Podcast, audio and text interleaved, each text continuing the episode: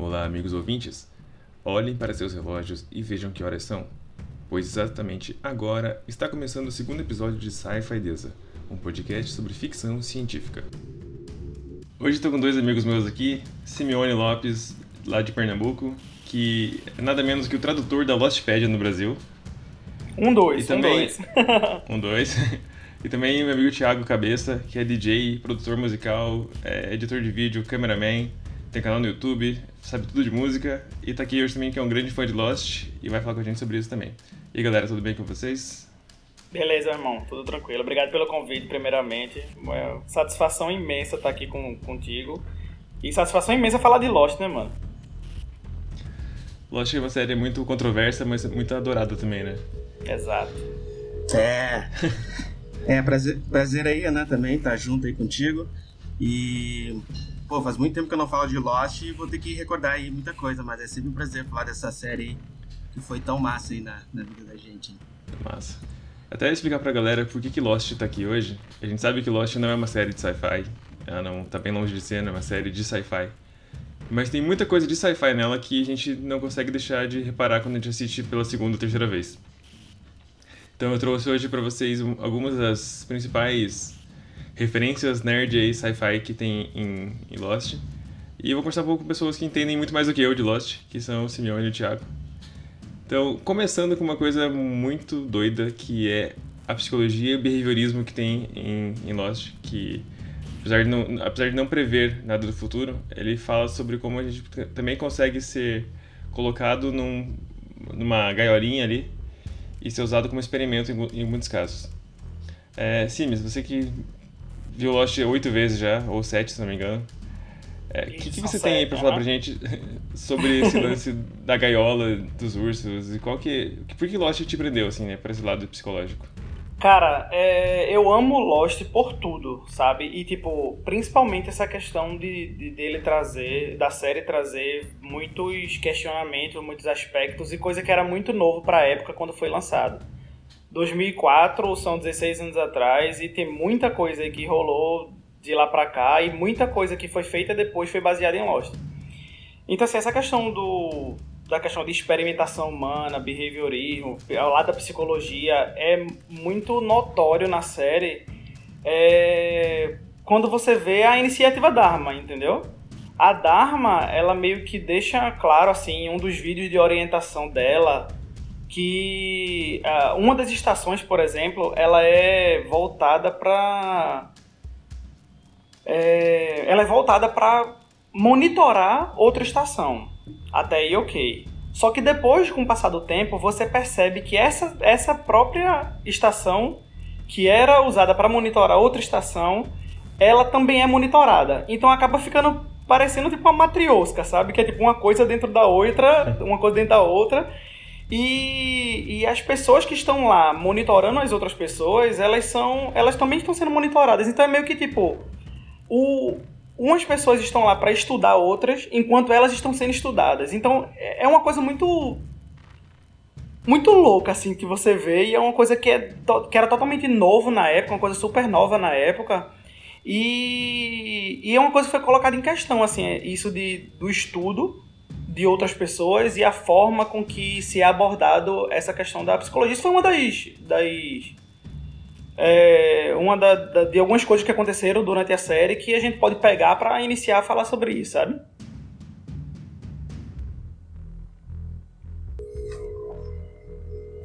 É, eu acho que tem partes que são bem específicas, né, de behaviorismo, que é a parte da, da cela da terceira temporada, lá com, com o Sorry e com a Kate.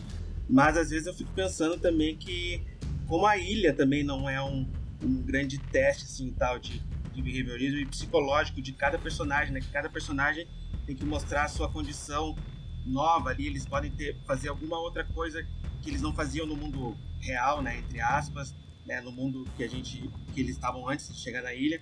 Então lá existe uma transformação também da vida deles dentro da ilha.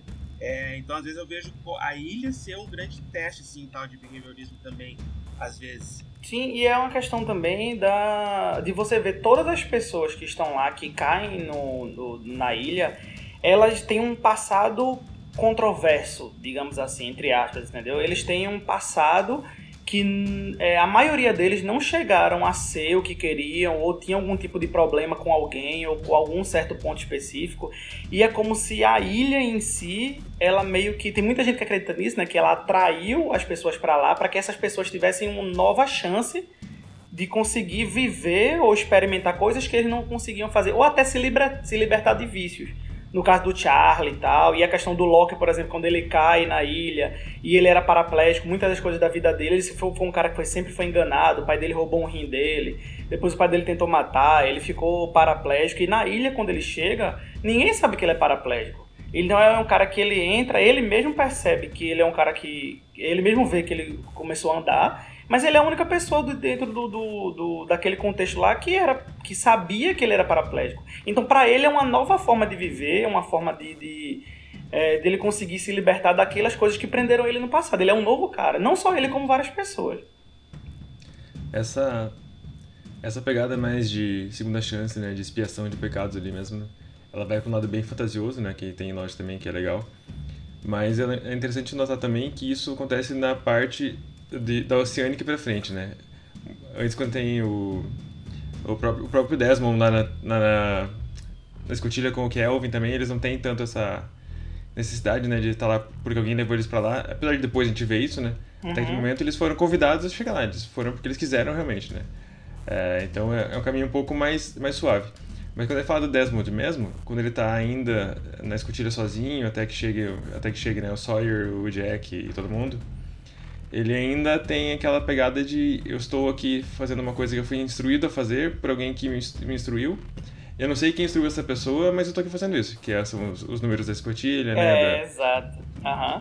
Da, da é, é, uma pegada né? que eles têm, é meio que assim, por exemplo, o cara que está com ele, que é o, o Iman, né, o, Kelvin, ele explica para ele, ó, você tem que fazer isso porque a gente é mandado a fazer. Tu, tu vê lá um vídeo que tem lá que tu vai ver que se a gente não fizer isso, o mundo acaba. Então faz isso aí. É. Então, tipo, tu faz isso porque é melhor tu fazer do que o mundo acabar. E o cara fica naquela, tipo, será que é verdade, será que não é? Mas entre esse é verdade ou não é, ele acaba fazendo. Ele é meio induzido a fazer isso. E aí cai nisso que, que tu falou, a questão de. De mesmo isso, ele fazendo o Iman, o Kelvin, no caso, explicando ao Desmond o que ele tem que fazer, mesmo sem que ele saiba o real motivo, é a mesma coisa que Desmond passa para o pessoal que chega depois, diz, ó, oh, tu tem que fazer isso, eu tô caindo fora, mas tu faz isso aí porque senão o mundo vai acabar. Isso é um, é um, é um grande metáfora da vida, né? A gente tá aqui fazendo coisa que ninguém explicou por que tem que fazer, mas a gente faz porque se não fizer algo vai dar errado. Exato, é verdade. É. Não, e, e é engraçado que aí, tipo, eles, eles vão fazendo, né? E se torna uma coisa de fé, assim, então, né? Porque eles acreditam que se não é, clicarem ali os números certinhos, o mundo vai acabar. E o mais engraçado é que a pessoa que, que não faz, que pede para não é, digitar os números ali, é a única pessoa de fé que a gente tem no, no, no, no seriado, que é o Loki, né? No final da segunda temporada, ele é o cara que pede para eles não apertarem os números para ver o que acontece, né? Sim. Isso é muito, muito controverso, assim, né? É bem doido mesmo. Até porque é ele também que vai, acho da primeira à sexta temporada, é o, é o cara que vai ter assim, esse, esse ponto de ligação entre a ilha e o lado de fora com esse lado mais metafísico, né? Não, é exato. E aquela questão, é, muitas coisas em Lost vai muito dessa questão de ciência versus fé. Que não é em Lost, é na vida da Exatamente. gente. Todo, todo canto que a gente vê, tudo, a maioria das coisas que acontecem, existe a explicação científica e a explicação religiosa. Então é aquela coisa, em que lado você tá? Tipo, é aquela coisa, eu não acredito que se eu parar de apertar o botão, o mundo vai acabar. Mas eu quero arriscar, eu arrisco parar de, de apertar o botão ou eu aperto mesmo assim porque me disseram que era é. que é melhor fazer isso, entendeu? Então é essa questão assim, uma das coisas que me apaixonou, que, que Lost que me fez me apaixonar por Lost é essa questão de ciência e fé. Então, tipo, eu sempre fui muito um cara de fé. Então eu me via muito no Loki, até por isso deve ser até que meu personagem preferido é ele e você acaba que você gosta muito de, de, eu falei a questão de Loki e Jack, né? Se você gosta muito do Loki, você acaba não gostando tanto do Jack, ou se você gosta muito do Jack, você acaba não gostando muito do Loki. E você trazendo isso para a série, você assistindo a série, é meio que se você for olhar para dentro de si, você gostar ou desgostar de um desses personagens é o que você vem trazendo durante todo esse tempo durante a sua vida, entendeu? Eu mesmo vejo isso. Então assim, as pessoas que eu conheço que são muito da ciência, que não gostam, tipo, não ligam muito para fé e tal, eles se apegam mais ao Jack. Um, a pessoa que realmente é mais de fé, ou, ou, alguma coisa que ligue mais à fé, uma pessoa religiosa ou não, mas que seja uma pessoa fervorosa, se liga mais ao Loki, entendeu? Então, assim, não é questão, não é via de regra, mas com esse tempo todo de convivência que eu tenho falando com tanta gente uhum. que, que conhece Lost e viu Lost, você dá para traçar meio que um perfil estatístico assim disso aí, entendeu? E é massa. É uma das coisas que eu acho muito legal. Até porque também, né, se eu pensar, a gente falou de psicologia agora há pouco e querendo ou não, eles são arquétipos, né? E a gente se identifica com arquétipos, então Sim. Acho que é um caminho meio, meio legal, assim, de, de ter isso. O que você falar, Thiago? Desculpa, eu te cortei. Não, eu ia falar dos arquétipos até, e depois, depois mais pra frente, no, é, no final da, da série, naquela temporada, aparece o Jacob e o, o outro cara lá, que eu esqueci o nome. Homem de é, Preto. E Lost brinca bastante com... É, o Homem de Preto. E o Lost brinca bastante, né, com essas, com essas coisas. Mas é, eu acho engraçado essa função da fé, né, porque imagina a gente chegar lá e os caras falarem, ó, oh, se tu apertar esses botões aqui, o mundo vai acabar. Cara, como tu não apertar, né? Só o peso da da, da responsabilidade, costas, né? É, e por muito tempo você. Mais, né? E por acho que muito tempo você, você realmente acredita que se você não apertar não vai acontecer nada, assim. Eu era a pessoa que falava, cara, quando eu parar de apertar, vai, pronto, vai acabar e não vai dar nada. Era só um experimento mesmo. Uhum. Mas quando você tem lá que eles param de apertar e tem a segunda treta eletromagnética lá, que daí a gente tem um lado um pouco mais é, tecnológico da coisa, né? Você vê, cara, realmente isso faz algum sentido. E daí, nesse momento que o Desmond percebe que talvez ele tenha derrubado o avião deles, né? Porque ele que não apertou uhum. o botão, Exato. teve o pulso e caiu o avião. Não, e é aquela coisa, eles, é, no vídeo de orientação da Cisne, o, o, o cara lá, o Pierre Chang, ele fala, olha, tu vai ter que ficar aí, porque é aquela coisa, ele tá dentro de uma ilha, tá dentro do, do, de uma escotilha dentro da ilha, dentro da estação, uma coisa que é um bunker, que tem escrito na porta quarentena, que no vídeo diz lá que tu não pode ir para fora porque tem radiação ou tem algum tipo de doença, tu tem que se injetar uma vacina, porque senão tu vai ficar louco, vai acontecer alguma coisa do tipo. Aí o cara faz, mano, se realmente lá fora tudo isso tá se eu sair, acontece tudo isso, se eu não sair bem trajado, se eu não sair alguma coisa do tipo, vai acontecer uma coisa ruim comigo. Então, tipo, essa parada pode ser real. Então, deixa eu apertar esse negócio aqui mesmo para eu realmente garantir a minha sobrevivência aqui e não explodir o mundo, né? Sim. Uhum. E sim, mas se puder lembrar pra gente o que acontece com o pulso mesmo, eu não lembro exatamente o que acontece. O que é o pulso eletromagnético? Como é? Desculpa. O que é o pulso eletromagnético que faz com que o avião caia? Não, então, é como se assim, é, na, na, na série eles dizem que a, a ilha tem um grande bolsão, tem vários bolsões, eletro, bolsões de energias que são eletromagnéticos, e a questão da cisne existir esses botões, primeiramente quando a gente vê na, no começo da segunda temporada, com Desmond e tal, essa questão de, tipo, a, apertar para salvar o mundo.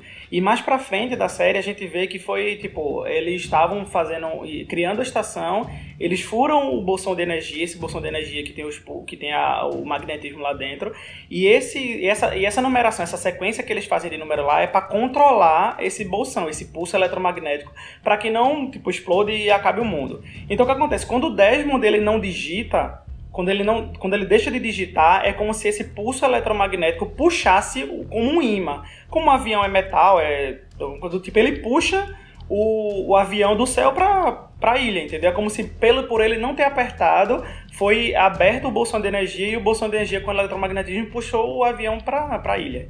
Então, cientificamente, segundo a série, o avião caiu porque Desmond não digitou.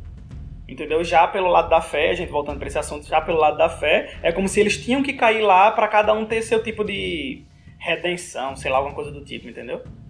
Uhum. É, o lado sci-fi da coisa realmente é, é, é mais. É, é, que nem a gente fala, né? Quando a gente fala de fantasia, a fantasia, ou no caso a fantasia tá certa, né? A fantasia da fé. A não é, ela não tem muita, muita justificativa, né? Ela simplesmente acontece. E essa o questão... sci-fi ele tem não, desculpa, ele pode tem que ter um pouco mais. Imagina. O sci-fi ele tem que ter um pouco mais de explicação científica para poder ser validado, né? Isso não é só realmente uma, uma fantasia. E essa, apesar dessa origem que a gente não sabe bem qual é, né, do, dos bolsões de magnetismo na série, a gente pode até falar que existe um pouco de sci-fi aí, realmente, que essa energia que ela é comprovável, ela existe e ela pode afetar, né? Tipo, como, o exemplo louco é o Triângulo das Bermudas, né? Também tem uma região lá que é magnética e tal que acaba atrapalhando a navegação. Não, logicamente, não derruba aviões, né? Não faz com que as pessoas vão para lá arrastados dessa força, mas ainda assim é, um, é, uma, é uma energia, né? Então, não, sim, que... é, é assim. Sobre. É, não, sobre essa questão do pulso eletromagnético, só para não perder a meada, eu lembro que eu já li uma vez sobre. É, tem, um, tem um estudo é, que fala que existe uma eletro, uma, uma eletro, uma anomalia magnética chamada de anomalia magnética do Atlântico Sul que é tipo uma anomalia que ela se estende desde a África, assim, do sul da África, pegando a parte do Oceano Atlântico, e ela passa por cima do continente sul-americano até chegar no Pacífico, mais ou menos onde é a região que possivelmente existe a ilha. Então, tipo, é meio que é, nessa parte de, do, do sci-fi, não se é explicado na série, mas assim, depois de pesquisar, vendo algumas coisas sobre isso, eu acho que eles podem, que a Dharma em si escolheu esse local específico porque é, existem esses locais especiais, assim, entre aspas, de bolsão de energia, que concentram-se mais energia, mais eletromagnetismo nesses locais. E por isso que eles é, escolheram a ilha como uma forma de um local de estudo, entendeu? Não por ela, eles acreditarem que ela era mágica, fantasiosa, alguma coisa do tipo, até porque tudo dele é científico. Então essa parte de sci-fi você pode meio que trazer com é baseado nisso daí, entendeu? Então, tipo, é meio que tipo, é esse essa essa é, esse sei lá, esse bolsão eletromagnético, isso daí também meio que explica o porquê, além de derrubar o, o, o, avião deles, por conta do Desmond ter digitado ou não, ou ele realmente só caiu porque era para ter caído, mas, tipo, ele pode ter zoado outras coisas também. A questão do barco do Desmond, ele estava viajando, fazendo a volta ao mundo lá e foi parar na ilha. O avião do irmão do Echo, que, dá, que é aquele bimotor, aquele monomotor, na verdade, é bimotor, não lembro que ele dá um, um, tilt nele ele cai na ilha também. O helicóptero da galera do Carrana que estão chegando na ilha e derruba. Enfim, então são várias coisas Tem o balão também, né? Entendeu? É, a questão do balão, daquele Henry Gale, que é o cara que que o Ben se passa por ele e tal. Então, assim, eu acho que não só é a questão do. Por isso que a gente pensa, será que realmente foi o Desmond que derrubou o, o avião? Ou um desses pulsos eletromagnéticos, quando o, o avião tava passando por cima, por cima da ilha, fez com que caísse, entendeu? Então, essas coisas que. É, é, em cima dessa teoria, assim, que eu já vi uma explicação dessa teoria, que pode ser uma das causas de existir esses bolsões lá, da Dharma ter ido pra lá, etc. Eu realmente não conhecia esse lance da anomalia do Atlântico Sul. Eu vou ter que pesquisar depois porque me interessei muito. É muito massa. E assim, outra coisa também que essa anomalia explica, que, que eu lembro, é tipo. É, lembra que o, a ilha ela some, tipo, do nada assim, a ilha some, e aí tem a parte do, do bem girar a roda e tal, pronto. E ele meio que quando gira aquela roda ali, algumas pessoas têm uma teo, têm a tipo, teoria de que quando ele gira aquela roda ali, é meio que libera um, um pulso desse eletromagnético que faz com que a ilha se mova, entre aspas. Esse mover da ilha é meio que, tipo, ela deixa ela invisível para radares, entendeu? Então, tipo, lembra de uma cena que a, é, mostra tipo uns brasileiros que tem bem sotaques portugueses e tal no final. Eu não lembro qual a temporada é, mas aparece um pessoal lá. Acho que é no final da segunda temporada. Frio. E é, eu acho que é isso mesmo. quando a Charlie tá isso, pronto, a questão dela quando ele not Penny's boat e tal, que ele avisa é. a Penny que não é. Vocês veem ah, que tipo no radar deles não tem nada. E aí de uma hora para outra aparece o a ilha lá no radar, entendeu? Então, tipo, eles ficam uhum. atônitos. Então pode ser que um desses impulsos eletromagnéticos que deu na hora lá da ilha, essa girada da roda, ou a, o, o Charlie apertando o botão lá para parar de explodir, pode ter acontecido com que aparecesse no radar deles, entendeu? Então é uma das coisas que o pessoal fala sobre essa questão do eletromagnetismo daí do, do Atlântico Sul, dessa anomalia. É bem legal, depois dá uma lida, tenta procurar para dar uma lida que é muito bom. Sobre a questão da, da ilha sumir, também né, lembro que na época eu li umas teorias do TED, porque quando a gente fala de, de viagem no espaço-tempo, né, existe... É, não é, logicamente, não tem como fazer isso com o que a gente tem de tecnologia atual, né? Mas se acelerar tanto a ponto de você é, chegar quase na velocidade da luz, é possível que você viaje no tempo, porque o tempo passa para você e não fora. Aliás, fora, mas não para você. Uhum. E nessa época eu lembro que também poderia ser que a, a, a, o eletromagnético era tão forte na região da ilha que quando se faz a liberação você consegue fazer uma dobra magnética de um campo de força que essa curva do espaço-tempo é trocada. Então ele sai dali e vai parar na Tunísia, porque é onde ele vai parar no, no, no deserto, por causa dessa dessa gravidade, dessa gravidade enorme que criou ali em volta dele e ele acabou sendo migrado de lugar. Ele não foi teletransportado, ele foi é, navegado pelo tempo e não pelo espaço. Tipo, Que ele louco, continuou onde ele mano. tava, Que só que quando a. Terra girou, ele foi pra outro lugar, É. assim. Não, e- foi depois da, dele girar a roda que veio a quarta temporada, ou a quinta, que eles começam a viajar no tempo através daqueles flashes, Sim, né? aham. É quinta temporada. Quinta temporada, exatamente. Eu tô um pouco confuso agora se isso acontece é, depois da roda ou da, ou da bomba. Da bomba. É da bomba. A ilha, a ilha some. Não, eu, eu acho que é da roda, porque a, porque a bomba é no final da, da quinta Ah, é verdade, é verdade. É verdade. É, a bomba, já- a bomba da, da, da, da Juliet lá que ela explode é é justamente pra parar essas viagens no tempo. É exatamente isso. Exatamente, isso aí. Inclusive, eu acho que as viagens do tempo são a minha parte favorita da série. Eu acho que quando eles estão nos anos 70, que o o Sawyer vira o LaFleur, eu fico. Acho que é a parte. É o arco da série que eu mais gosto, assim. Cara, é muito bom. É, eu, eu gosto muito dos, dos, dos episódios do Desmond, né? E, e- e eu acho que é o primeiro que ele. O primeiro dele que ele aparece. ah, e que ele dá aquelas piscadas de olho e vai viajando pelo tempo, assim, eu acho muito bom aqueles episódios. São dos melhores. É, inclusive pra mim, inclusive para mim o melhor episódio da série é justamente o episódio dele, aquele da o The Constant, que é o quinto da quarta temporada. Que é o que ele encontra com aquele diz Penny, que liga pra ela no Natal, lembra? Que é uma que é bem é um é melhor assim, todo mundo fala desse Ah, episódio que, que ele é, que ele liga pra ela no Natal e ele diz Desmond, tipo, ele tá no Carrana, na Ah, verdade, ele sim. tá no Carrana, ele liga pra ela e fala com ela, e ela realmente espera pela ligação dele. Pra ele é tipo questão de segundos, mas pra ela foi tantos anos depois e tal. Isso é, pra mim é o melhor episódio Aham. aquele lá. E é justamente focado no Desmond disso. Mostra ele lá no exército, no, no, no exército escocês que ele Isso. fazia parte e tal. E aí fica nesse vai e vem, vai e vem. Muito bom esse episódio, mano. Acho legal mesmo. Ah, mesmo. Mas acho que é o mesmo que você falou, né, Thiago? Também que, ele- que ele. Ele dá as piscadas que ele vai viajando e se- não, ele não percebe que ele tá viajando, né? Ele, ele É nesse mesmo. É esse episódio que tem uma hora até que ele tá dentro do helicóptero, ele tá no helicóptero lá saindo do- da, da, da ilha e ele pisca e quando vê ele tá lá fazendo marinheiro no meio de uma chuva do caramba lá no meio do, do campo do exército lá.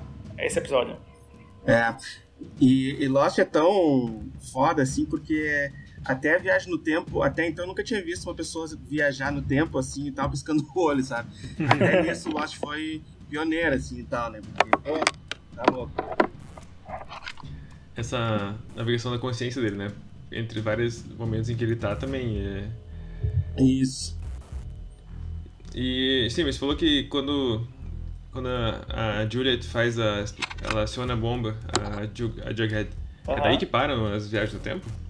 Isso, é, é a, a vontade dela é fazer isso. A ideia é aquela coisa, no final da, da, da temporada, meio que o grupo se divide entre quem quer explodir e quem não quer explodir a, a, a bomba pra parar justamente isso e tal. E aí sim, é a partir da, da explosão da, da, da Jughead que, que param as viagens no tempo. Eu confesso que eu torci muito pra que ela ficasse viva depois daquilo. Sim, cara, foi uma das mortes mais tristes que teve.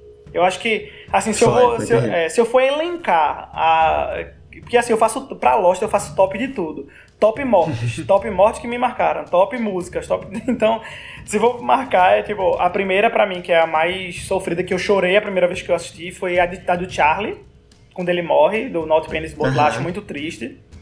E, e apesar de eu não ter chorado nessa, nessa, nessa parte daí, eu chorei quando ele tava escrevendo as paradas que ele ia deixar, os Great at Hits, né? Que ele ia deixar pra, pra Claire, ele faz uma. Ele enumera lá as coisas que os melhores dias da vida dele e tal. E o primeiro de todos era quando ele bota o dia que eu conheci você. Que ela nem sabia que ele tinha ido lá e ele sabia que ele tava indo pra morrer e tal, muito bom. A outra morte também é a do Jim e da Sam. Pra mim é a segunda mais tensa. Que eles morrem Nossa, afogados. essa eu não lembro. Eles morrem afogados. O, quando o Said corre lá e explode a.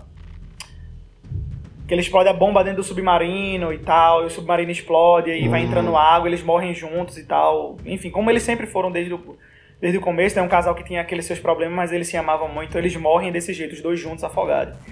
E a Uhum. terceira morte pra mim é justamente a da Juliet, que é muito triste. Você falou da morte do Charlie. É, acho muito legal também trazer aqui uma coisa que. Várias, várias séries e filmes de sci-fi falam isso, inclusive A Chegada fala sobre isso. A Chegada é um filme que é maravilhoso, né? E a gente, a gente sabe do final da, da situação, a gente sabe que vai ter uma morte. E a chegada, no caso, é a, é a filha da Amy Adams, né? E aqui é a morte do próprio Charlie. E ainda assim, o livre-arbítrio existe, mas a gente não foge desse caminho que a gente vai ter. Né? Então a gente acaba seguindo o caminho certo porque entende que o, o final é trágico, mas o percurso tem que ser trilhado para que outras coisas fluam depois, né? Exato. E acho que é... quando ele tem esse entendimento dele ali é, é, muito doido. E o Charlie ele é um personagem que evolui muito na série, né? Ele, você vê ele crescendo muito como um cara que tá ali, tipo, afundado em droga, depois ele consegue se libertando disso com a ajuda do Loki também, e depois com a Claire. Então é. Acho que é um dos caras que mais cresceu na série, assim, e a, acho que a morte dele foi muito trágica por isso também, né? A gente aprendeu a gostar dele com o tempo, assim. Sim, exato. Eu acho que também seria, uma, seria igual assim, o sentimento se o Sawyer morresse. Porque o Sawyer no começo ele divide opiniões de quem gosta dele porque ele ser aquele cara loucão que ele é, tirar onda com todo mundo, apelida todo mundo. E você vê, quando você vê justamente né, nesse episódio aí da quinta temporada que, o, que ele tá lá na Dharma, que ele é o LaFleur, ele é um cara respeitado. Um cara que ele não precisa mentir para ninguém, exceto dele tá mentindo que ele é da Dharma, mas ele não precisa mentir para ninguém, não precisa ser vigarista feito ele era. Ele só é um cara que ele queria viver aquela vida desde sempre. E o Charlie é tem muito disso assim, dessa questão muito, dele. Né? Como é? Não, ia falar que é, tanto é que é o momento da vida dele que ele, que ele gosta muito, né? Ele queria ficar vivendo ali, né, por um tempo até. Ah, o caso dele ficou forte nessa época, né? Então foi a época que ele curtiu muito na vida dele. Exato. Mas é, vai muito até do que, eu, do que eu tava falando, assim, essa questão do tipo, ele sempre foi um cara que ele viveu do vigarismo. Ele sempre, que é, o objetivo da vida dele era encontrar o cara que matou o, a mãe dele, né? E depois acontece a, é responsável pela morte dos pais dele e se vingar disso. Então depois de quando ele tá nesse local, ele não precisa mais disso tudo, entendeu? Ele já passou por isso, ele Sim. é um cara que ele tá renovado, ele só quer felicidade e ele tem felicidade naquela época, ele é um cara respeitado naquela época. Tanto é que ah, ele chegar, quando ele chega na ilha, ele fora da ilha, ele era um cara, um vigarista, um cara que enganava mulheres, que ele fazia a mesma coisa do que o cara que ele sempre buscou para matar, então ele fazia a mesma coisa que o cara fazia, então é muito essa questão do psicológico também, coisa que a gente falou no começo, essa questão de tipo, eu uhum. tenho, eu quero me vingar de um cara que fez mal à minha família, mas eu faço a mesma coisa que ele faz, entendeu? Então é meio que uma, um negócio contraditório da vida dele. Mas é bastante também. É Tipo, o cara não. Ele não sabe quem é o cara, né, que sacaneou os pais dele. Ele, ele tem uma vaga ideia do nome do cara. Então ele se vinga no resto do mundo, né? Já que ele não consegue Exato. encontrar o, o algoz, ele virou o algoz de todos. É. E depois, se não me engano, acho que o, o Vigarista é o pai do, do Loki também, né? Exato. O pai do Loki é o, um dos mais FDP que, que existe na série, não. porque é um cara que rouba o rim dele, é um cara que sempre faz coisa ruim, é um cara que, que, que só faz só faz merda. e acaba que. E acaba que o, o Sawyer consegue a vingança que ele sempre esperava, que acaba meio que sendo uma vingança para o próprio Loki, que é dentro daquela caixa de Pandora lá, que aparece, que, enfim, que eles dizem que é a caixa de Pandora, mas na verdade ele foi trazido de algum jeito até lá. E meio que ele consegue, depois daquilo, meio que tipo, respirar e agora eu posso seguir minha vida porque eu. Eu me vinguei. Eu parei pensar que agora eu acho que os criadores de Lost odiavam os, os pais deles. Porque o pai do, do, Jack é um safado, o pai do Loki é um safado, o pai do da Penny é um safado. Todos, todos os pais da série são muito, muito babacas, né? Tem um cara que seja é, muito legal. É, se assim. falava, né, muito. Se falava muito do dead issues, né? Que era problemas com o pai. Todo mundo tinha problema com pais. Hum. E tem até, um, tem até um, também, né? um episódio que tem esse nome. É, é. Aí só o Lastpad vai saber, senhor. Só. É. Não, é todo. É, tá é, é, eu, eu esqueci o nome do episódio, mas, é, mas eu acho que é tipo, a tradução é todo cowboy tem problema com seu pai, entendeu? A tradução seria essa. Eu não lembro o nome em inglês, mas a tradução é mais ou menos essa. Então vai muito disso aí. Ele fala sobre justamente isso. Eu não sei se realmente ele tinha problema, problema com os pais dele, mas se você for parar pra, pra analisar, realmente. O único cara que faz um, um pai que tenta ser bom, mas acaba lascando todo mundo, é justamente o Michael, né? Michael ele vai atrás do filho dele porque ah, é um cara que ele sempre perdeu e tal, mas em compensação ele destrói a galera lá, né? Ele troca os amigos, entre aspas, que ele tem, que tá construindo aquela relação lá por conta do filho. É, e o Charlie que tenta ser pai do filho da Claire, né? Sim, exato. Apesar de falhar bastante na relação dele com a Claire mesmo, né? Ah, voltando, e... só voltando uma coisa que eu acabei de lembrar sobre o que tu tinha. A gente começou a falar antes disso, que era a questão do. falando de ausência do. A questão do livre-arbítrio, do livre-arbítrio, entendeu? Que tu fala do. Do Charlie, que ele meio que, tipo, eles. Pra, pra que a Claire consiga sobreviver, que as outras pessoas consigam sobreviver, ele tem que morrer. O Desmond fica adiando a morte dele, sempre que o Desmond fica com as visões do futuro e tal, então fica adiando a morte dele. Só que quando ele percebe que a, a morte dele vai significar a libertação para todo mundo, principalmente para Claire e pro, e pro Aaron, ele tipo, ah, é meu destino. Se é meu destino, eu vou escolher fazer parte desse. Eu vou, vou, vou escolher com que o destino seja feito. Só que na verdade, será que ele escolheu esse destino ou ele só fez traçar uma coisa que já estava passada para ele? Entendeu? É meio que. É uma coisa para se pensar. Eu até escrevi nas minhas, minhas notas aqui quando eu falasse sobre isso. Porque tem um livro das imóveis chamado Fim da Eternidade, né? E esse livro é bastante focado em viagem do tempo, que é uma equipe da eternidade que eles podem viajar pelos séculos para resolver coisas. Então eles sabem que daqui 3 mil anos vai haver cura do câncer, então eles vão lá, pegam a cura do câncer e pensam, ah, se eu trouxer para hoje, vai ajudar mais gente vai piorar? Então eles ficam fazendo esse tipo de coisa, assim. E mesmo com essa galera que tem um super influência no mundo, e no espaço-tempo e no tempo como um todo, ainda assim existe uma coisa maior que não deixa que eles façam algumas coisas. Então, o livre-arbítrio não, não, existe nem para quem comanda o livre-arbítrio, sabe? Tipo, é, o arbítrio, no caso. É muito... Eu acho legal trazer isso aqui porque ele faz muito sentido com Lost também. Sim, essa questão de. É questão muito que fala muito da questão do destino, né? Tipo, existe realmente o destino? Você, é um, você já vive num destino traçado para você? Ou. Não. Ou tudo que tu faz realmente tem consequência? Tem muita gente que fala sobre sincronicidade. Que é a questão de, tipo, todas as tuas escolhas durante tua vida, tudo que tu faz ele na verdade é uma junção, junção dessas escolhas que, que você faz que vai definir o seu futuro. Então não existe destino, existe uma sequência, uma sequência e uma consequência de, do, dos seus atos que vão fazer o seu destino. Aí tem gente que acredita nisso, tem gente que acredita, não, meu destino está traçado desde o meu nascimento. Então, eu tá escrito em algum canto que eu vou morrer daqui a 50 anos e eu vou passar por todas essas coisas. Então, será que tudo que eu faço na minha vida é realmente uma escolha minha? Ou é uma coisa que já estava traçada e. Enfim, é complicado, é um, é um assunto meio complicado. Quando fala sobre, sobre morte e sobre tipo, a gente ter data de validade, isso, quem tenta evitar isso, na verdade, é a galera do transhumanismo, né? Eles tentam se eternizar, seja por é, implante de algo biônico que vai fazer eles viverem mais tempo, é, numa uhum. escala mais complexa, transferência de consciência para uma máquina também, ou trocar de corpo mesmo. Então, tipo, enquanto a gente não tiver isso, a gente também vai ter, de certa forma, data de validade e nada para fazer em, em, respeito disso. A gente pode se alimentar melhor, fazer exercício e tal, mas a gente não, não vai passar muito do que tem previsto pra gente, sabe? Sim, é, é verdade. Certeza. Thiago, vou fazer uma pausa aqui pra perguntar uma coisa pra você. Beleza. Qual que é o seu episódio favorito? Pode perguntar. O seu favorito é o do, é do Desmond, falou, né? É, o meu é. O meu é o, o, o quinto meu? da quarta temporada. É, e o, é do Thiago. Ah, o Thiago. Cara, o meu. Desculpa, eu troquei o nome. O meu é difícil, assim. Eu, eu tenho. Eu tenho dois episódios que são muito bons. É, que eu acho muito bons, que é o primeiro. Que eu acho uma obra de arte, aquele, aquele início, eu acho que é um dos melhores pilotos já feito é, em série.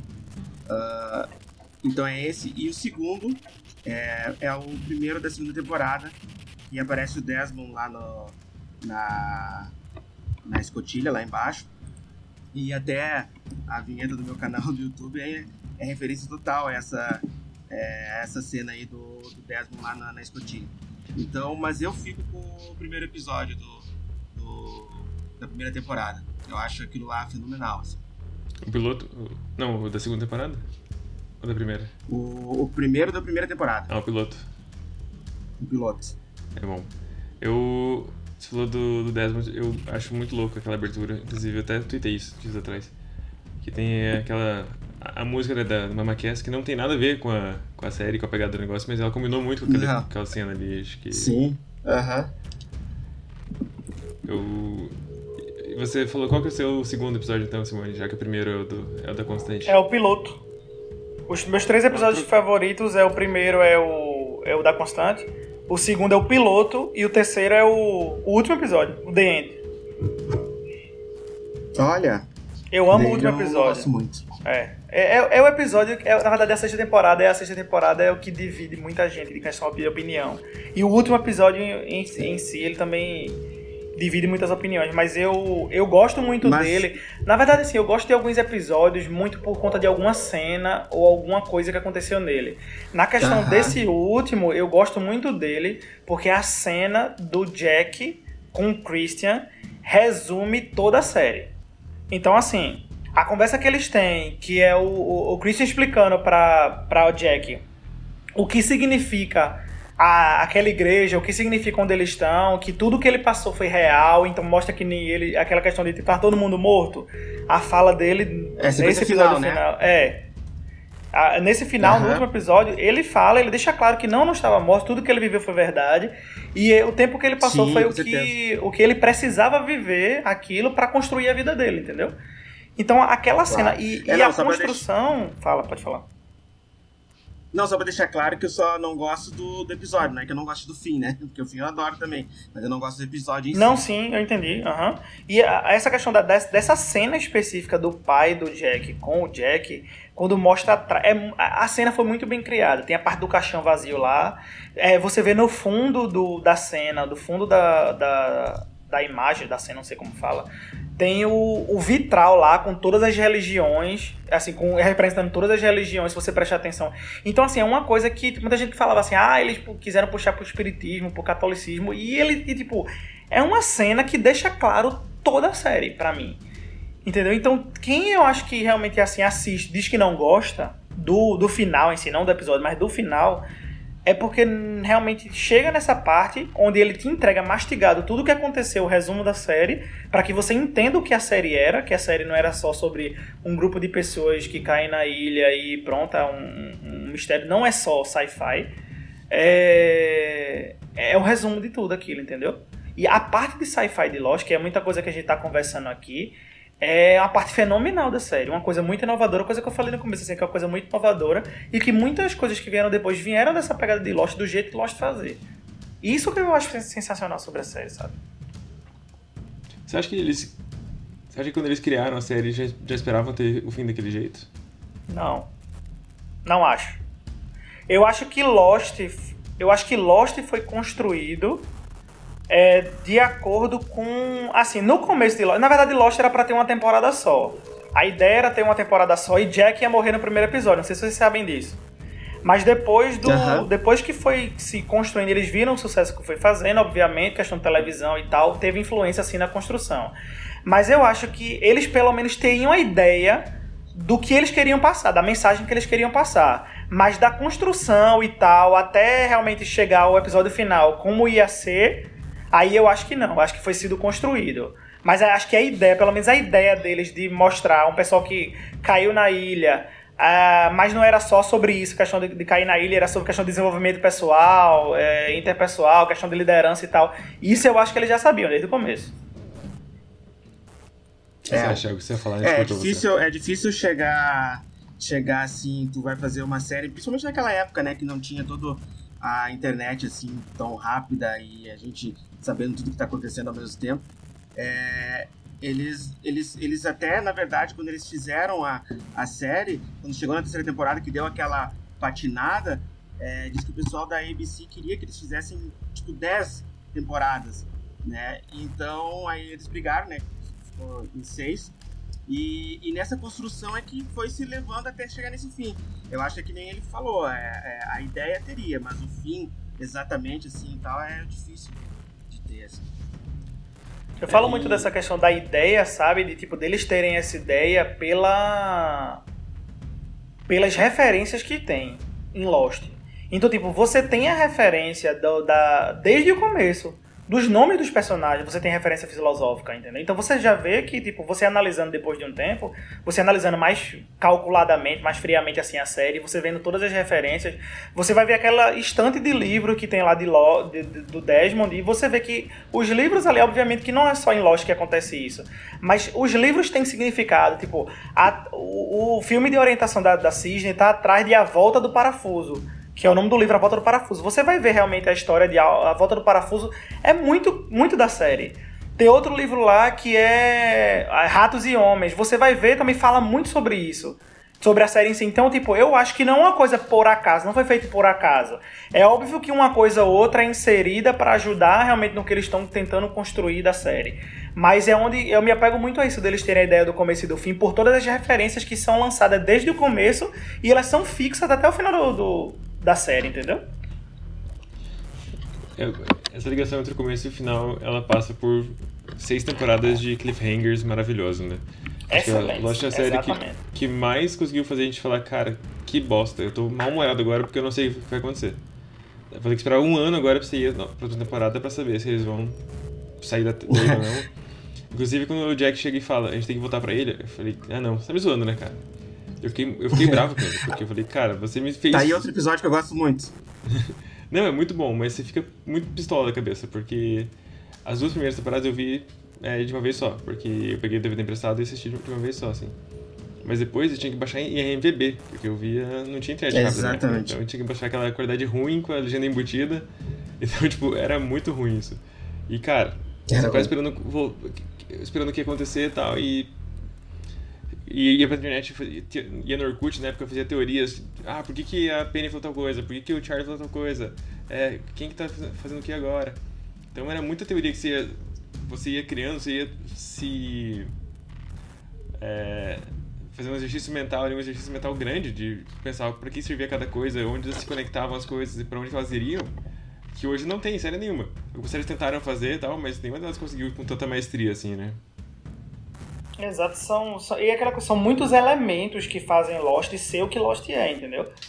Muitos elementos e muita coisa, e vai muito dessa questão de referência que, que, que eu falei. Você vê hoje a questão da, Lost, da, da Lostpedia, é, teve muita coisa, como o, o Renan falou, que eu editei, muita coisa, da, muita da parte que eu editei da Lostpedia, que ainda tem coisa para editar ainda, são a parte da sexta temporada, a parte de tradução, na verdade.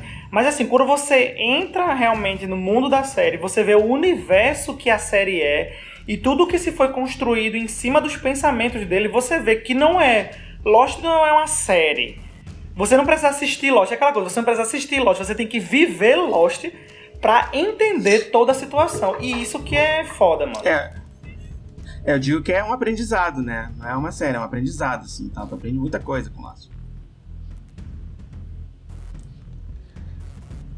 Exatamente. Quando você. Você chegou a traduzir algum episódio também de legenda ou só Lostpedia mesmo? Não, só Lostpedia. Só Lostpedia. Com relação à tradução de, de legenda, não, até porque eu era muito pequeno, mano. Quando, tipo, tinha. Quando foram lançados os primeiros RMVB, né? Pra fazer. Eu, eu comecei a assistir na Globo com meu pai assisti acho que todas as temporadas que passaram lá foram três, eu não lembro se foram duas ou três, não, realmente não lembro. Acho que foram três, acho. Mas eu assisti com meu né? pai e aí tinha justamente essa. No final da terceira temporada, justamente isso daí que acontece do Jack chegando pra Kate e we, we have to go back. Mano, é a primeira vez que aparece um flash forward, né? Então, tipo, você fica. Uhum. Você tá acostumado Exatamente. com flashback. Você tá acostumado com os flashbacks falando da vida do pessoal. Aí aparece o Jack lá, bebão, do barbão, e você faz, mano, que, que Jack é esse que ainda não foi apresentado pra gente? Aí você pensa, que, que época foi essa que aconteceu isso? Aí quando você vê, ele encontra com Kate, sua mente explode, aí. É sensacional essa parte, essa parte do primeiro flash forward, flash forward que, que aparece. Esse é um dos momentos mais mind-blowing, e acho que o outro é quando a gente, quando a gente descobre que o que fora da ilha a galera acha que encontraram um avião com todo mundo morto. Sim, cara, meu Deus. E você é, você é induzido a. Você acaba acreditando isso também. Você acredita que realmente eles estão. São duas realidades aquilo ali. Que uma realidade foi o. Que eles realmente entraram na ilha e é onde, tipo, eu acho que eles fizeram até isso também. Porque, tipo, na época que, que Lost estava passando, muita gente falava essa questão, tá todo mundo morto, isso é um sonho de alguém. É tipo Matrix, eles estão num lugar que não existe, estão todo mundo numa sala conectado num cabo na cabeça, não sei o quê. E aí eles meio que fazem isso também para provocar, eu acho. que é a questão de produção, de, de, de, eles fizeram essa questão de fazer uma provocação a quem falava isso. Porque quando eles mostram isso, você acaba, pô, se tá todo mundo morto realmente, então tá todo mundo certo. Essas teorias aí, tá todo, todo mundo tá certa. E eles acabam meio que zoando a galera que falava isso, entendeu? Porque eles sempre tentavam deixar claros que eles não estavam mortos. Só que tinha muita gente na época que falava isso. Então é meio que eu acho que foi uma tirada de onda também deu, da, da, da, produção e tal, da direção, em fazer isso pra meio que, tipo, ó, fica acreditando realmente que eles estão mortos, depois vocês vão ver a tapa que eu vou dar na cara de vocês. Tipo isso, entendeu? Nada me tira da cabeça de que a teoria de que eles estão mortos é, é um reflexo de Caverna do Dragão. Porque por muitos anos a galera jurava que Caverna do Dragão tinha. Eram adolescentes que estavam na, naquela montanha russa, né? Que daí uhum. que ela bate e, e, eles morrem e vão parar naquele mundo lá. Tipo, com. Alguém, alguém tá sonhando com aquilo. Que não existe de verdade. Então acho que muito, muita galera acabou trazendo aquela teoria pra, pra Lost, porque é, é a explicação mais fácil, né? A gente sempre procura a explicação mais fácil das coisas. Então Exato. era um, algo simples de falar.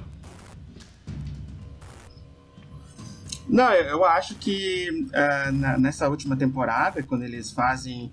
É, é, eu, para mim é uma outra uma outra criação nova que depois é, vão copiar de Lost, que é, é ter um universo paralelo, né? Porque ali onde pode ser que eles estejam no purgatório, sei lá, no limbo, é, é um universo paralelo, que até então a gente também nunca tinha visto. E a gente ficava naquela coisa, né? Pô, será que ele. Será que, que é essa vida deles aí é, é, é, antes, é depois, o que, que é e tal? E veio parar nesse universo paralelo, que é uma coisa que a gente também nunca tinha visto. Então, é, Lost apresenta muitas coisas novas pra gente. Muita mesmo. E muita coisa que a gente vai pesquisar depois por causa de Lost também, né? Sim. Até o próprio Faraday, né? Quando, quando ele aparece lá, a gente fica pensando, cara, o nome dele tem a ver com a gaiola de Faraday, a mãe dele também é cientista. O que, que ele vai fazer aqui, né? O que, que, que ele vai trazer pra gente de novo que vai fazer com que a gente tenha essa essa nova, essa nova personagem né, que estão surgindo e com que a gente tenha algum apego a eles para que eles Expliquem. possam fazer parte desse universo. Nem aquela coisa, é meio que tipo, é, você a gente se apega muito a eles porque eles pra gente acaba sendo, não, esse cara é o cara da ciência aí, é o cara que ele vai trazer explicação pra gente. Então a gente acaba gostando muito dele, entendeu? Então esse cara aí é meu melhor amigo porque ele vai me explicar as coisas que eu não tô entendendo. Então é, é tipo isso. Então quando ele fala assim, não, eu tenho cálculo, mesmo e agora acabei de lembrar de uma cena que é aquela cena que ele escreve no caderno dele se tudo der errado, o Desmond vai ser minha constante. tipo, isso é uma coisa muito massa, que é outro episódio também focado no Desmond que acontece. E você vê que, tipo, você acaba. Você já gosta do, do Faraday. Eu acho que não tem uma pessoa que não goste dele. E quando você vê realmente a realidade, tudo da inteligência dele acontecendo, ele mandando o Desmond encontrar com ele em, em Oxford e tal, e ele encontra e acontece tudo isso, você acaba se, se apegando mais ao personagem, como ele fosse até um fruto de refúgio seu para ele te explicar algumas coisas que você não tá entendendo. E a mãe dele também é babaca. A mãe dele o quê? Também é babaca. Sim, total. Também. ela, tinha, ela tinha alguma ligação com o Idmore também? Ela. Tinha. É, é porque eles foram. Era assim, eu, o Idmore é pai do Daniel. Do Faraday, no caso. É verdade. Isso. Então a ligação que eles têm é justamente na época da, da Dharma, né? Que eles são os outros e tal. E aí essa é a ligação deles. Uhum. Agora, fora de. Eu não lembro se eles, depois mais velhos, eu acho que não, mas não mostra nenhuma relação deles fora da ilha. Eu ah, acho que a tá. série não, não, não, não, não mostra isso. Mas ela explica essa questão daí deles serem os pais do, do, do Faraday, né? Que eles têm essa ligação lá no, no passado e tal. Faz sentido bastante. Até porque os dois acabam tendo o mesmo papel que o. Logicamente, né, em escala reduzida que o depois a gente vê com o Homem de Preto e com o Jacob também, né? Que são duas pessoas tentando é, mexer as peças sem exatamente ir pra ilha, né? Porque eles não podem voltar. Sim. E uma coisa que até eu só terminar aqui de falar é uma coisa que o Sim falou da, das ideias, né? Até no primeiro capítulo, não sei se no primeiro capítulo ou no segundo, que tem aquele jogo de gamão, né? Do do Loki com o Walt, né, que tem as peças pretas e brancas, e no final eles vão fazer, trazer essa referência né, com o Homem de Preto e o Jacob, né? Então essa, tudo já estava meio que interligado mesmo. Exato. Exatamente. Você vê a, a, essa questão daí desse, do, do, gamão, que ele pega, né, o Loki pega uma, uma pedra e fala, esse lado é, é, é tipo, o lado da luz, esse lado é o, o lado da escuridão. Tipo, mostrando que, tipo, não é é, ele faz alusão ao jogo, mas você, a partir dali, já consegue ver que ele não tá falando só do jogo, entendeu? Então você mostra, tipo, que o Loki já é uma coisa mais profunda, só que você faz, pô, é, eu acho que é esse cara que é mais profundo. E depois você entende que não era sobre o Loki que ele tava falando, era sobre a ilha em si, essa questão do bem e mal, essa questão do, do, do, do escuro e do, do, do claro, essa questão do. disso aí. Entendeu? E aí eles vêm, é, eles encontram na primeira temporada, logo quando eles vão pra caverna, quando eles encontram aquela caverna lá, o, o Jack vai na frente com a Kate e tal, eles encontram o Adão e Eva, né? Que eles chamam de Adão e Eva. Não sei se vocês lembram, e eles têm um saquinho, e dentro do saquinho tem uma pedra preta e uma pedra branca. E eles ficam, tipo, sem entender e tal, que aí acaba esquecer Adão e Eva, depois eles descobrem quem é o, o Adão e Eva, que é a questão da mãe dele e tal, entendeu? Da, da mãe do Jacob. Eu não lembrava disso, hein? Se o quê? É, exato, eles fazem isso. E outra questão que aparece, essa questão de preto e branco, é no, no episódio na sexta temporada que mostra a caverna do Jacob. Se eu não me engano, é o quinto episódio da sexta temporada. Que ele mostra a, a caverna do, do Jacob lá com os nomes riscados. Eles estão lá e tal. E tem uma balança, que nessa balança tem as duas pedras, a preta e a branca, que acaba, acho que é o Loki. Que ele já não é o Loki na, na, nesse caso aí. Ele vai e joga umas pedras no mar e tal. Então é essa coisa aí que, que o Tiago estava falando, essa questão dessa junção de tudo. Que aí é onde mais corrobora mais o que eu tinha falado, assim, que eles tinham a ideia do que eles queriam fazer do começo ao fim.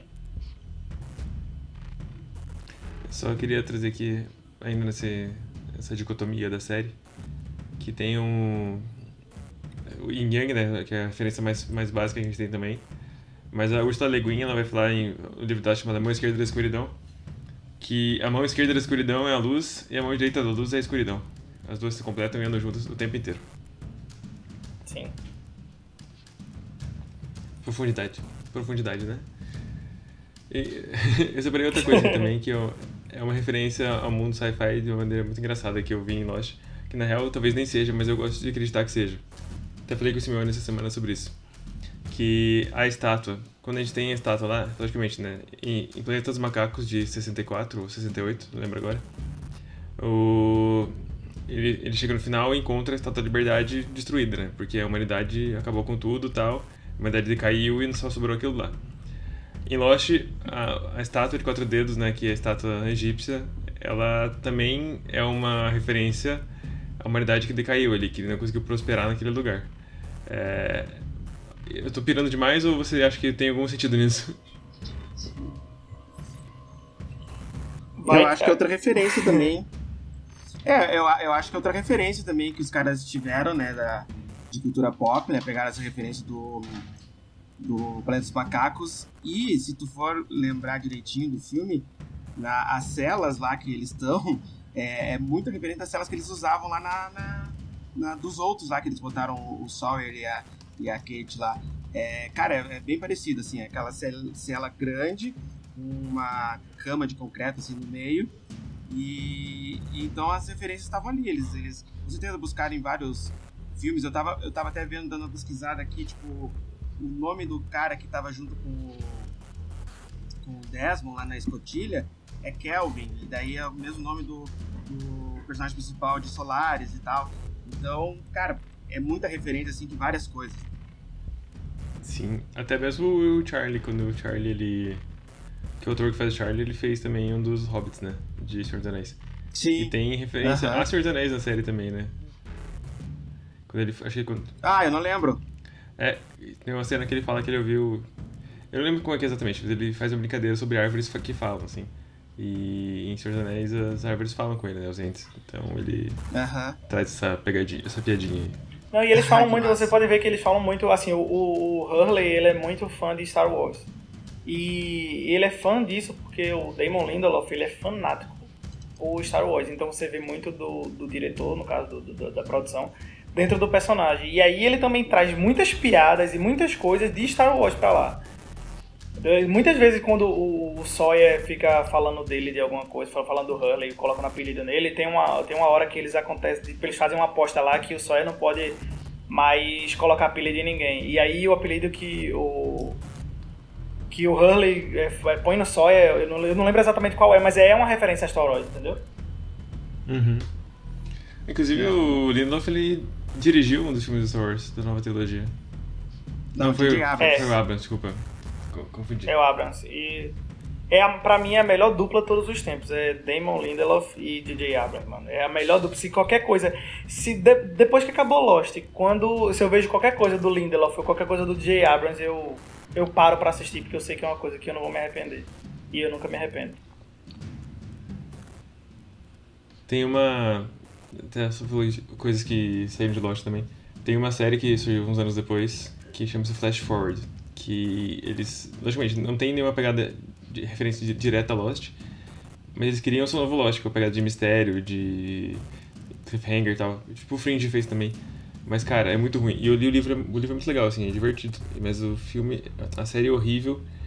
E é uma das coisas que Lost acabou deixando a gente mal acostumado, porque mistérios viraram coisas boas, né? E não só coisas ruins. Sim, é verdade. Você acaba se formando em Lost e acaba que as outras coisas são, pré, são do primário. É tipo isso, entendeu? e essa questão daí do, do Flash Forward é, foi uma série que eu gostei muito. Só assim, a ideia da série era muito boa. Ela foi cancelada, então talvez se ela tivesse mais tempo pra tempo de estrada aí, talvez ela fosse uma coisa boa. A única coisa que tinha de ligação entre Lost e ela era a questão do Dominic Monaghan, né? Que ele era que ele fazia parte do elenco de Flash Forward, que é o Charlie. É, Ele faz parte. E assim, agora eu ainda acho que vale a pena assistir Flash Forward. Embora tenha sido cancelada, mas pra você ter a ideia do que. Acho que é assim. Eu nunca cheguei a ler o livro, né? Feito o Renan falou aí que tinha lido o livro, nunca, nunca li o livro. Mas assim, eu achei muito boa a ideia do, da série. E ela é uma série que eu acho que se tivesse mais tempo de estrada aí, ela tinha sido uma série boa. Não, o, o livro ele tem uma pegada bem sci-fi mesmo, assim, sabia? Ele é. Ele, ele começa, por exemplo, que no- na série as coisas acontecem sem uma explicação, né? A gente não acaba tendo isso. Uhum. isso... No livro é, é mostrado que possivelmente isso começou com uma aceleração de partículas no, no colisor de hadrons. Então, logicamente, né? depois mostra sim ou não, mas a ideia principal é com base nos cientistas que estão lá e acontecem coisas no mundo inteiro, o mundo apaga por um tempo. E eles tentam explicar se foram eles os culpados ou não, então eles têm. E to- todo mundo viu, né? A vida no futuro. É. E é outra coisa de livre-arbítrio também, né? Que quem não viu nada, teoricamente ia morrer, mas consegue mudar isso ou não? Como que funciona? Pois eu vou assistir, eu vou ler. Eu não sabia nem que existia livro, na verdade. Eu Vou, vou procurar, porque eu lembro de ter gostado muito da série. É, e o livro tava de graça na Cara, Amazon. Eu vi o primeiro capítulo só e não sabia que ele era inspirado em livro. Eu achava que era totalmente Lost, até o nome Flash Forward é por causa do, do Lost. Eu não sabia que era de livro. Deixa eu até ver quando que foi feito esse filme, esse livro, porque se não me engano é mais antigo que Lost. É de 2000 e... Hum, Calma, vou ter que procurar agora porque eu esqueci. Vou ter que pesquisar, usar a internet pra pesquisar. Ele é de... vou decorar, de 99. Antes de Lost. É. antes do Lost. É, Cinco Lost anos é, antes? É, exato, 5 anos. é, 2004, Lost é né? 22 de setembro, 2004. E Estreou às 7 da noite e aquele dia o Simeone comeu uma batatinha frita. é tipo isso. Não, mas aí eu não peguei, não assisti a estreia não, porque eu assistia na Globo, né? Então. Até hoje, assim. De madrugada, É, né? até, é, de madrugada. Eu assistia com meu pai. Eu acho que eu falei isso, né? Meu pai foi uma Uhum. grande decepção na minha vida com relação a Lost. Porque ele me fez gostar de Lost. Ele, tipo, eu dormia assim antes da, da série começar. E eu dormia assim, sei lá, finzinho da tarde, começo da noite, e, e meu pai me acordava pra assistir Lost. Então meu pai amava Lost. Então a gente assistiu, o tempo que passou na Globo, a gente assistiu junto. E aí eu virei fã, amei a série e tal, e ele parou de assistir porque. Parou. E até hoje eu reclamo com ele porque é que ele nunca continuou a série. Porque hoje eu me considero um super fã. E ele, meu pai que me apresentou, não terminou a série. Então eu acho isso um absurdo. Pô, tu nunca, nunca forçaste ele a ver? Depois? Claro que eu forcei, mas meu pai é complicado. É, depois que, que, que- depois que passa 20 anos da vida, 10 anos da vida, depois que começa uma coisa, as coisas mudam. Eu digo, pai, o senhor não pode estar velho, não, porque o senhor é um cara novo. Tem que assistir Lost, porque Lost. Meu pai gosta muito de sci-fi. Meu pai me fez amar também Back to the Future, que é meu filme preferido, minha trilogia preferida. Entendeu? Ah, então, eu digo, como é que senhor bom. me apresenta com super coisas boas e não termina a melhor coisa do mundo que já foi criada? Aí ele começa a rir, mas enfim, não consigo fazer ele assistir novamente. Cara, o meu pai, ele era Cara, muito fã de. Pode do- falar, Renan. é, meu pai era muito, muito fã de duas séries de sci-fi, assim. E uma coisa engraçada é que, assim, ele era muito fã de Planeta dos Macacos. é, a série mesmo. E também era muito fã de, de Star Trek. Mas ele, por algum motivo que eu não sei qual é, ele não assistia as coisas em, em sequência, sabe?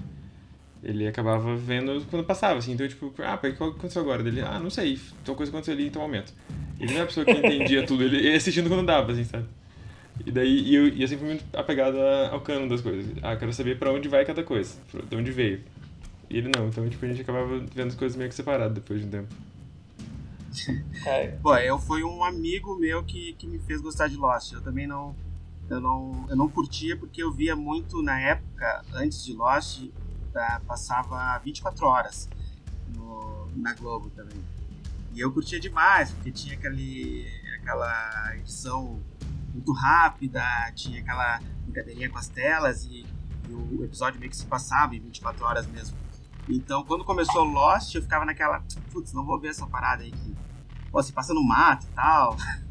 não, não vou curtir isso aí. Daí foi um amigo meu que me forçou, cara, veja, veja que tu vai gostar. Daí eu acho que já tinha terminado a primeira temporada e ele me emprestou todos os episódios, né, que ele já tinha ele já tinha baixado.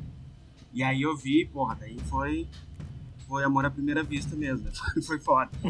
Aí eu lembro que uma, uma coisa engraçada também foi quando eu baixei o primeiro episódio da, da segunda temporada, que esse primeiro, primeiro episódio da segunda temporada pra mim é muito bom. É, ele não veio com aquele previously, o arquivo que eu peguei, né? Então daí quando começou com o Desmond é, fazendo aquelas coisas na, na escotilha, eu achava que era uma propaganda jurava que era uma propaganda. Então eu parei ali e comecei a baixar outro, outro, outro arquivo, sem ver, assim, sem passar. E aí, aí depois que eu fui ver, eu falei, puta, os caras são muito demais, né? Como é que os cares conseguem fazer isso, né? No começo de uma, de uma temporada, assim, um que não tinha nada a ver com Nada a ver, exato. Nada a ver. É, o primeiro episódio é foda, nada a ver. E nem a música. Nem a música que tem, você vai. É não tem nada a ver. Você vai ter a ver quando, ela, quando ele chega lá embaixo e nem a música. Não, você vai conectar mesmo quando ele tá lá embaixo, que ele olha pra cima da, da escadinha e a gente percebe que tá o Jack lá olhando pra baixo, né? Daí você fala, eita! Você canta, você canta ali e fica outro mais Bloom também, né? Perfeito, mano. É demais. Simeone e Thiago, vou fazer mais uma pergunta pra vocês aqui. Você falou agora há pouco do Loki e tal, como um dos personagens favoritos. Ele é o personagem favorito de todos pra você? Sim. Pra mim, sim. Se eu, lembra que eu falei que eu faço um Totalmente. top. Lembra, top 3 qualquer. Lembra que eu faço o meu top 3? meu top 3 é o Loki em primeiro, o Desmond em segundo e o Ben em terceiro. O Ben? O Ben. Isso. Pra mim são o ben, três. Como um todo? Como um todo?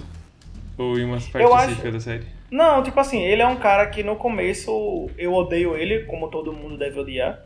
Porque ele é um cara que parece todo mansinho, depois você vê que ele começa a querer tretar com a galera lá para fazer aquele jogo psicológico com eles dentro da própria escotilha, quando ele se passa pelo rengue e tal. Depois, eu sei, assim, que ele, ele é um cara que ele teve muitos erros. É um dos erros que eu não perdoo, é ele ter...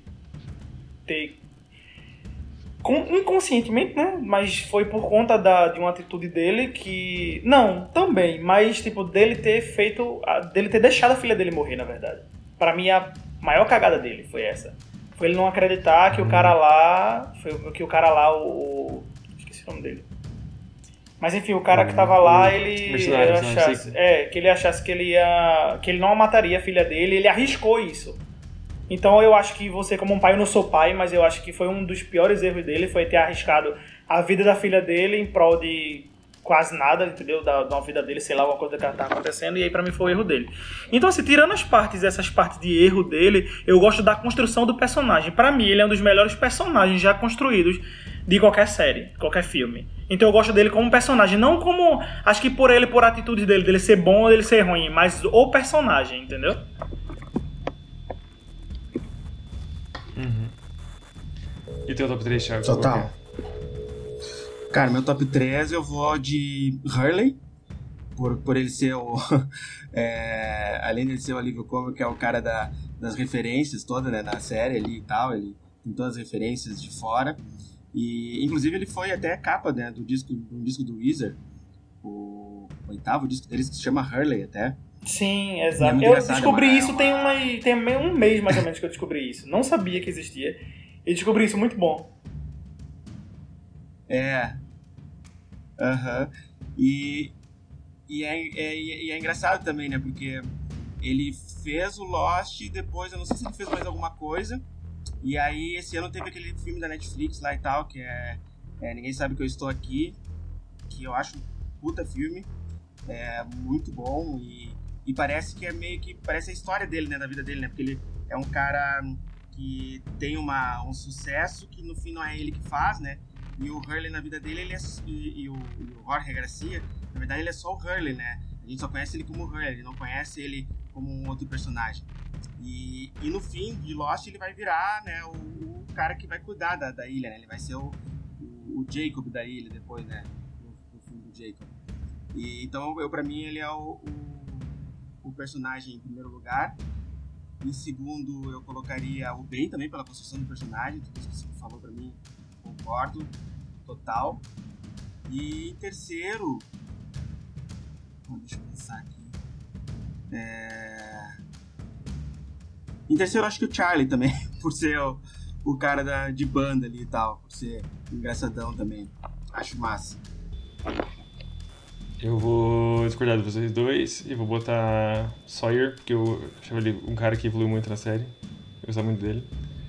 É, principalmente na fase que ele tá com a Juliet. Hurley também. E Desmond. É, Desmond, na verdade era Desmond que eu queria falar. Vai Desmond e tira o Charlie. Então a gente pode dizer Eu que o Desmond mas tá, esse- no, tá no top 3 de todo mundo. né? É, com certeza. Foi o que Ele ficou? um- ele. Oi? o Desmond tá no top 3 dos três aqui? Tá nos três. É, o meu Ah, em massa. segundo, de vocês dois em terceiro, né? Aham. É. Desmond. Desmond é unanimidade. Mas, unanimidade outra coisa que eu a ia falar também- é o. O, elenco depois não, não fez muita coisa, né? Acho que a única que se deu bem ali foi a Kate, que entrou lá pro universo Marvel, fez alguns outros filmes, aquele, aquele dos robôs também. É, o Jack, Hobbit eu lembro que acho que fez uma participação. É, fez o Hobbit mesmo. não precisava ter feito, na verdade. É, o Jack, acho que fez uma participação no, no Speed Racer. Acho que ele fez um Sim, malvadão, ele acho que faz. Fez. Racer. É... Cara, muito pouca gente ali depois fez. Ah, ó, né? Acho que nenhum deles realmente fez muita. Não, fez, a que teve mais sucesso realmente foi a, a Kate, a Evangeline. O. É. O Michael, o Michael, o Michael na, na época fazia bastante coisa. Ele tinha feito Romeo e Julieta, fez Matrix também. Acho que ele era da, da série Oz também. Rodrigo Santoro conta? É, Rodrigo, mas Rodrigo Santoro é um cara que eu acho que eu não sei se eu não sei se é a gente que é brasileiro que a gente vê ele fazendo muita coisa, mas pelo menos ele aparece pra gente. Mas É verdade. Cara, mas conta, conta, conta, porque depois dali de Lost ele fez muita coisa depois, né? É, claro, ele, é, ele fez os muita ponta Xerxes, ele fez mas- o negócio das panteras lá e fazendo muitas pontas, exato. É, aham. E eu. Eu gostava de zoar falando que o. que o Richard era o cara do Maroon 5 também. Richard é o cara que era, tem. Que minha esposa, quando assistiu, mano, ela Ah, teimou o comigo Alpert. dizendo que ele usava lápis de olho. Lápis no olho. Mas, mas ele usa? Não usa? Não, não usa, aquele é o olho dele mesmo. Não usa, não usa. Não, não pode.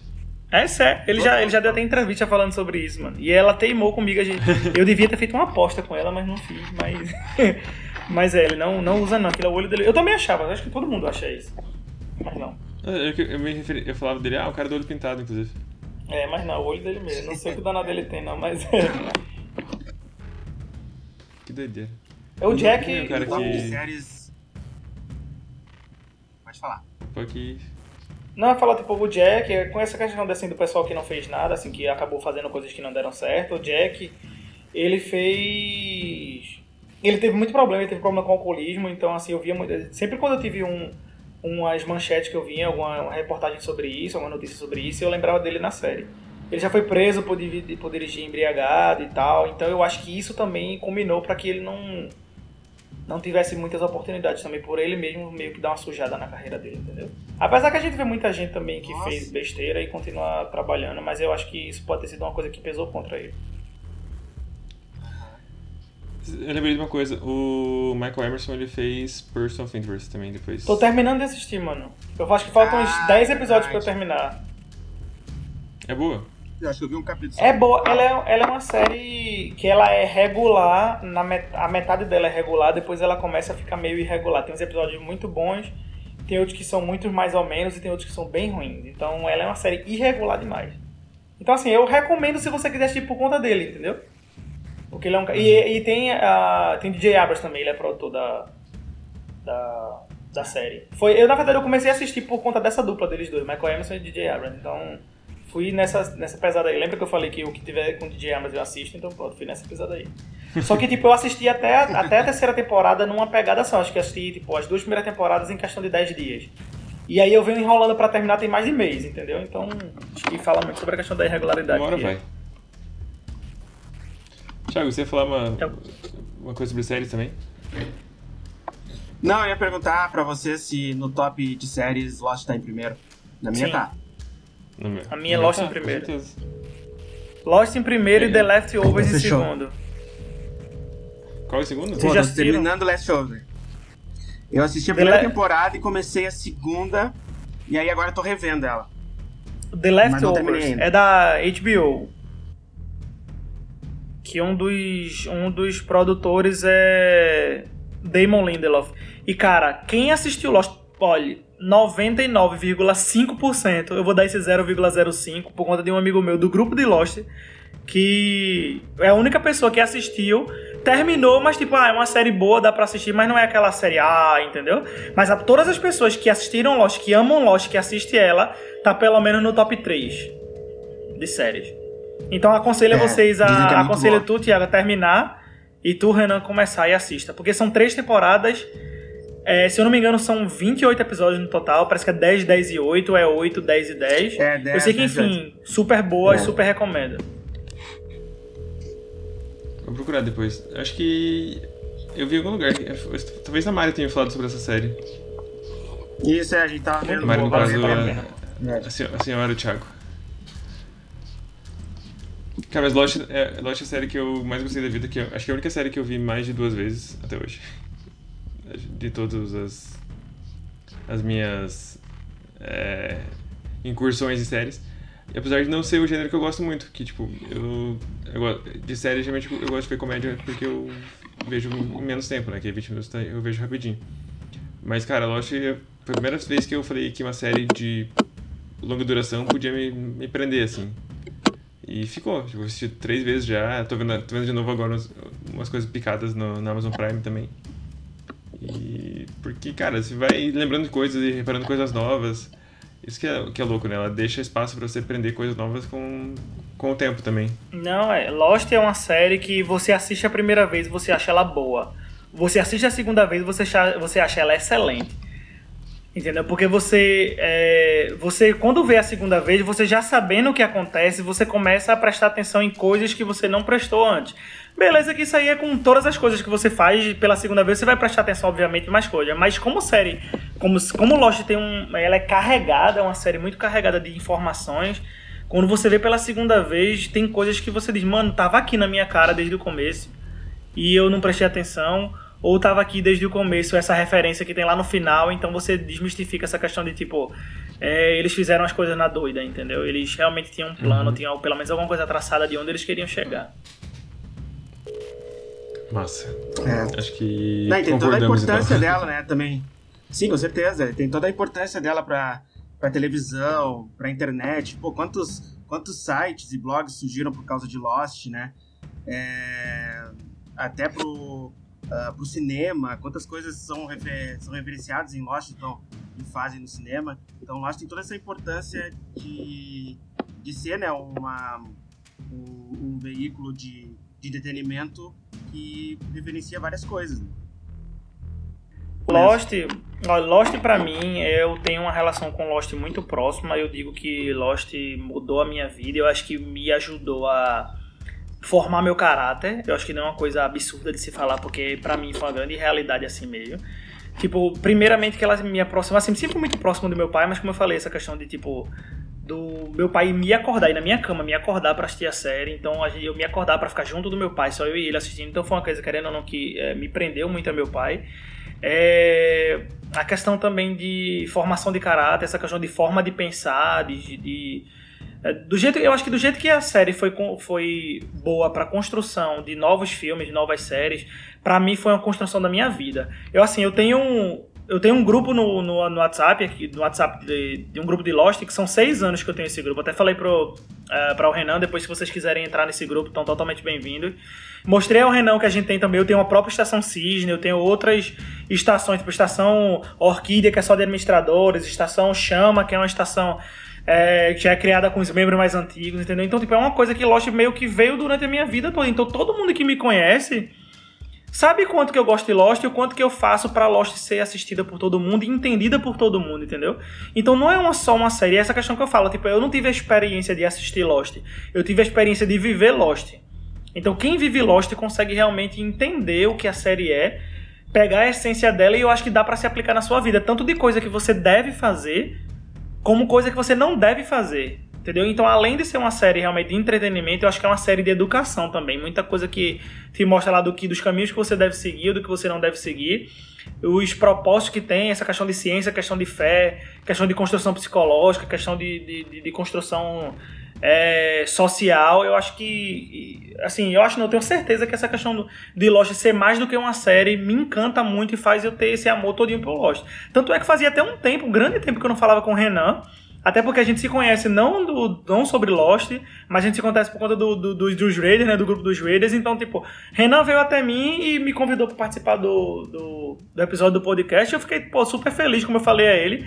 Porque para mim é um prazer falar sobre Lost, porque eu falo com naturalidade pela, por essa questão de, tipo, de amar a série, de, de gostar de conversar sobre, de ter opinião. Porque, assim, sempre, por mais tempo que eu tenha de pesquisando, de estudando, de conversando, traduzindo, editando sobre Lost, toda vez que eu converso com uma pessoa que eu quase não tenho contato, uma pessoa que eu nunca tive contato, tipo tu, Thiago, é, a gente consegue é, uhum. identificar outras coisas que você não viu e até pegar essa perspectiva da, dessa outra pessoa para saber se realmente é aquilo que você sempre pensou e sempre encaixa, entendeu? Com aquilo. Então, quem gosta de Lost, quem ama Lost realmente, vive meio que uníssono. E isso, é para mim, é o sensacional da coisa toda que Lost é uma série que não tem como estar errado, né? Você pode entender, entendeu diferente, mas errado não tá. Exato. Exato isso. Exatamente. Legal. Thiago, quer fazer alguma consideração final também? Ah, queria agradecer de estar aí participando aí com, com vocês, né? Agradecer de ter o prazer de conversar com, o Símio. Lostzilla tá aparecendo aqui pra mim como Lostzilla. é, Lostzilla. E. É Simeone. E é isso. Ah, rapaz. É Simeone, mano. Meu e nome é Simeone, mas pode me chamar de Lostzilla, que Simeone. qualquer jogo que você encontrar, você pode jogar Lostzilla, sou eu. É que ele falou Simi desde o começo, né? Ah. Eu falei Simi, Simi, Simi o tempo inteiro. Não, é, mas assim, é, é, é Simeone. Simi é meu apelido. Meu apelido em Lost, ninguém me conhece por Simeone, me conhece por Simi. Nos grupos e tal é Simi, entendeu? Então, de boa, pode me chamar aí do que quiser, toma uma amizade junto aí. Legal. Massa, é, massa. O último, Valeu, Thiago e Simeone, por participar aqui comigo também. Eu sei que é, participar de um podcast dessa grandeza, que é o Saifadeza, é uma honra muito grande para qualquer pessoa, né? Temos quase 10 ouvintes já no Brasil inteiro. Não, e, mas é. Mas, show de mesmo. bola. Inclusive, inclusive eu, eu, li um livro recentemente chamado A Ilha do Dr. Moreau, que é um livro do H.G. Wells. E ele tem duas coisas a ver com nós também. Ele se passa numa ilha e tem bichos. Isso são, aí, são ursos polares. Se forem ursos polares, eu digo que a, eu digo que, a, que, que a inspiração foi, foi o livro. Mas é assim, não se seu. Eles... Se o... Pode falar. Eu só falar, você vai falar que eles. que o. Esse Dr. Moreau ele leva os animais até, até essa ilha pra fazer experimentos, né? Igual a Dharma fez com os ursos. Então. Ah, tem, tem o filme, tem o filme. Cara, com certeza. Tem o filme que é tem é o, filme, Marlon, filme. o Marlon Brando, é o Sr. Moreau. Esse é um filme bizarro, né? É um filme bizarro, é um filme bizarro. Eu acho que é com o Val Kilmer também. Olha, e uma, uma coisa para falar, Renan. Você disse que o podcast tem 10 ouvintes. A partir de hoje ele vai ter mais de 100, porque o meu grupo de Lost vai chegar em peso. Tenho certeza absoluta que vai colar. A gente tem, ó, hoje em dia no grupo do WhatsApp somos 95. Entre idas e vindas, eu acho que já contabilizei mais de mil pessoas que passaram por lá. No grupo do Facebook hoje somos mais de 1.300. Então a gente tá sempre compartilhando notícias, compartilhando. Eu particularmente gosto muito de fazer isso para mim é um hobby de compartilhar notícia, compartilhar experiência. E eu convido os dois a participar do grupo. Temos uma vibe muito boa. E tenho certeza que o pessoal vai colar junto para ouvir o podcast, seguir e. e tá junto, junto com a gente nessa. Espero que eu tenha falado nenhuma besteira então.